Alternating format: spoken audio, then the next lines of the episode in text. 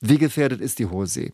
Ja, die Hohe See ist insgesamt wie die Meere gefährdet. Die Meere, der, der Ozean insgesamt, wir sprechen eigentlich lieber von einem Ozean, steht stark unter Druck. Klimawandel, Übernutzung, Artenverlust, aber auch Verschmutzung durch Plastikmüll und anderes haben die Meere in eine Situation gebracht, dass es wirklich ähm, schlecht aussieht. Nun haben wir eben gehört, dass die Hohe See unter keiner nationalstaatlichen Kontrolle steht und dass es auch nach mehr als 20 Jahren kein Abkommen zum Schutz dieses Lebensraumes gibt. Warum ist das so schwierig? Ja, es ist so, dass wir über Gebiete sprechen, die wirklich sehr, sehr weit draußen liegen. Die Meere bedecken ungefähr 70 Prozent unseres blauen Planeten und die Menschheit hat sich vor einigen Jahrzehnten mit dem UN-Seerechtsübereinkommen, das ist so eine Art Grundgesetz für die Meere, eine Verfassung gegeben, nach der ähm, die Meere in Zonen eingeteilt werden.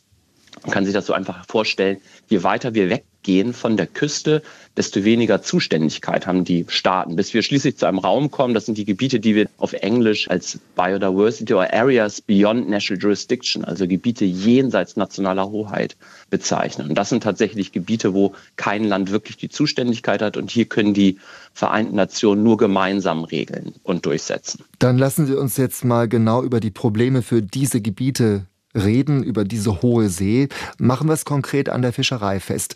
Sollte aus Sicht der Bundesregierung Fischfang auf hoher See reglementiert oder vielleicht sogar ganz verboten werden? Es ist so, dass es durchaus schon Regeln auch für die Fischerei gibt auch für die Hohe See. Da gibt es solche äh, regionalen Fischereiinstrumente. Bloß die regeln wirklich nur ganz spezifisch die Fischerei. Wir haben auch andere Nutzungen, aber was uns wirklich fehlt, sind Regeln für den Schutz, für die Entwicklung zum Beispiel von Meeresschutzgebieten.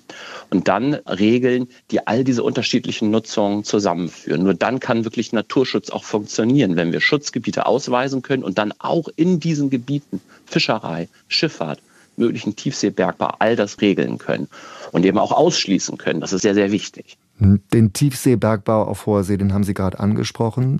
Die deutsche Position ist da, dass man keine kommerzielle Förderung unterstützt. Wie groß sind da die Begehrlichkeiten durch andere Staaten? Es ist so, dass wir in einem Parallelprozess zu diesen Verhandlungen, die wir jetzt haben, für die Hohe See ähm, unter der Internationalen Seebodenbehörde Verhandlungen machen über die mineralischen Ressourcen in genau diesen gleichen Gebieten. Und da gibt es eben genau, wie Sie sagen, Staaten, die diese Ressourcen jetzt heben wollen. Wir sind da sehr besorgt, weil wir diesen Raum, also diese Tiefsee, diese zum Teil noch unergründeten Tiefen kaum verstehen. Wir, wir wissen, sie sind wichtig für Klimaregulierung, sie sind ganz, ganz wichtig für den Artenschutz. Es sind fantastische und weitgehend unbekannte ähm, Lebewesen dort und die würden wir eben jetzt gefährden durch ähm, Aktivitäten wie den Tiefseeberg. Und deswegen sagen wir bis auf weiteres, keine Nutzung, bis wir diese Räume wirklich besser verstanden haben. Herr Unger, ganz kurz, welche Staaten sind das, die Tiefseebergbau betreiben wollen? Es sind unterschiedliche äh, Staaten. Es sind ähm, allerdings, und das ist die gute Nachricht, jetzt auch einige, die wirklich sich auf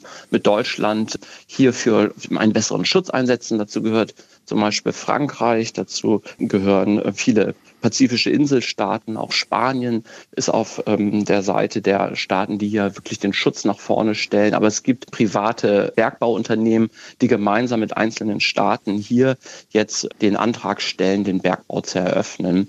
Viele Staaten sind noch unentschlossen und wollen erstmal ganz, ganz so wie auch wir starke Regeln natürlich entwickeln, parallel, um diesen Bergbau wirklich ähm, umweltsicher zu machen. Und hier gibt es eine Diskussion, die im Sommer bei dieser internationalen Seebodenbehörde stattfinden wird. Aber die Frontlinien sind zum Teil auch noch ungeklärt, wie einige Staaten sich hier verhalten werden. Ende August vergangenen Jahres waren die UN-Verhandlungen über ein Hochseeabkommen gescheitert. Heute beginnt also die Neuauflage. Auf einer Skala von 1 bis 10, wie optimistisch sind Sie, dass eine Übereinkunft erzielt wird, die auch was bringt? Es gibt eine riesige Chance, man kann sagen, wirklich eine historische Chance, hier so ein rechtlich verbindliches Abkommen zu erreichen. Ich würde auch nicht sagen, dass die Verhandlungen im August gescheitert waren, sondern wir sind einfach noch nicht fertig geworden. Es sind jetzt ähm, schwierige Prozesse noch zu klären. Es gibt einige Staaten, wie beispielsweise China und Russland, die noch zum Teil auch weit davon entfernt liegen von dem, was wir uns vorstellen. Aber wir hatten im Dezember ähm, ein neues Weltnaturschutzabkommen verhandelt in Montreal äh, unter der sogenannten Konvention für die biologische Vielfalt. Und hier hat China eine starke Führungsrolle belegt, indem sie zu einem wirklich ambitionierten Beschluss gekommen sind. Insofern bin ich hoffnungsvoll, dass wir hier auch zu guten Ergebnissen jetzt in New York kommen werden.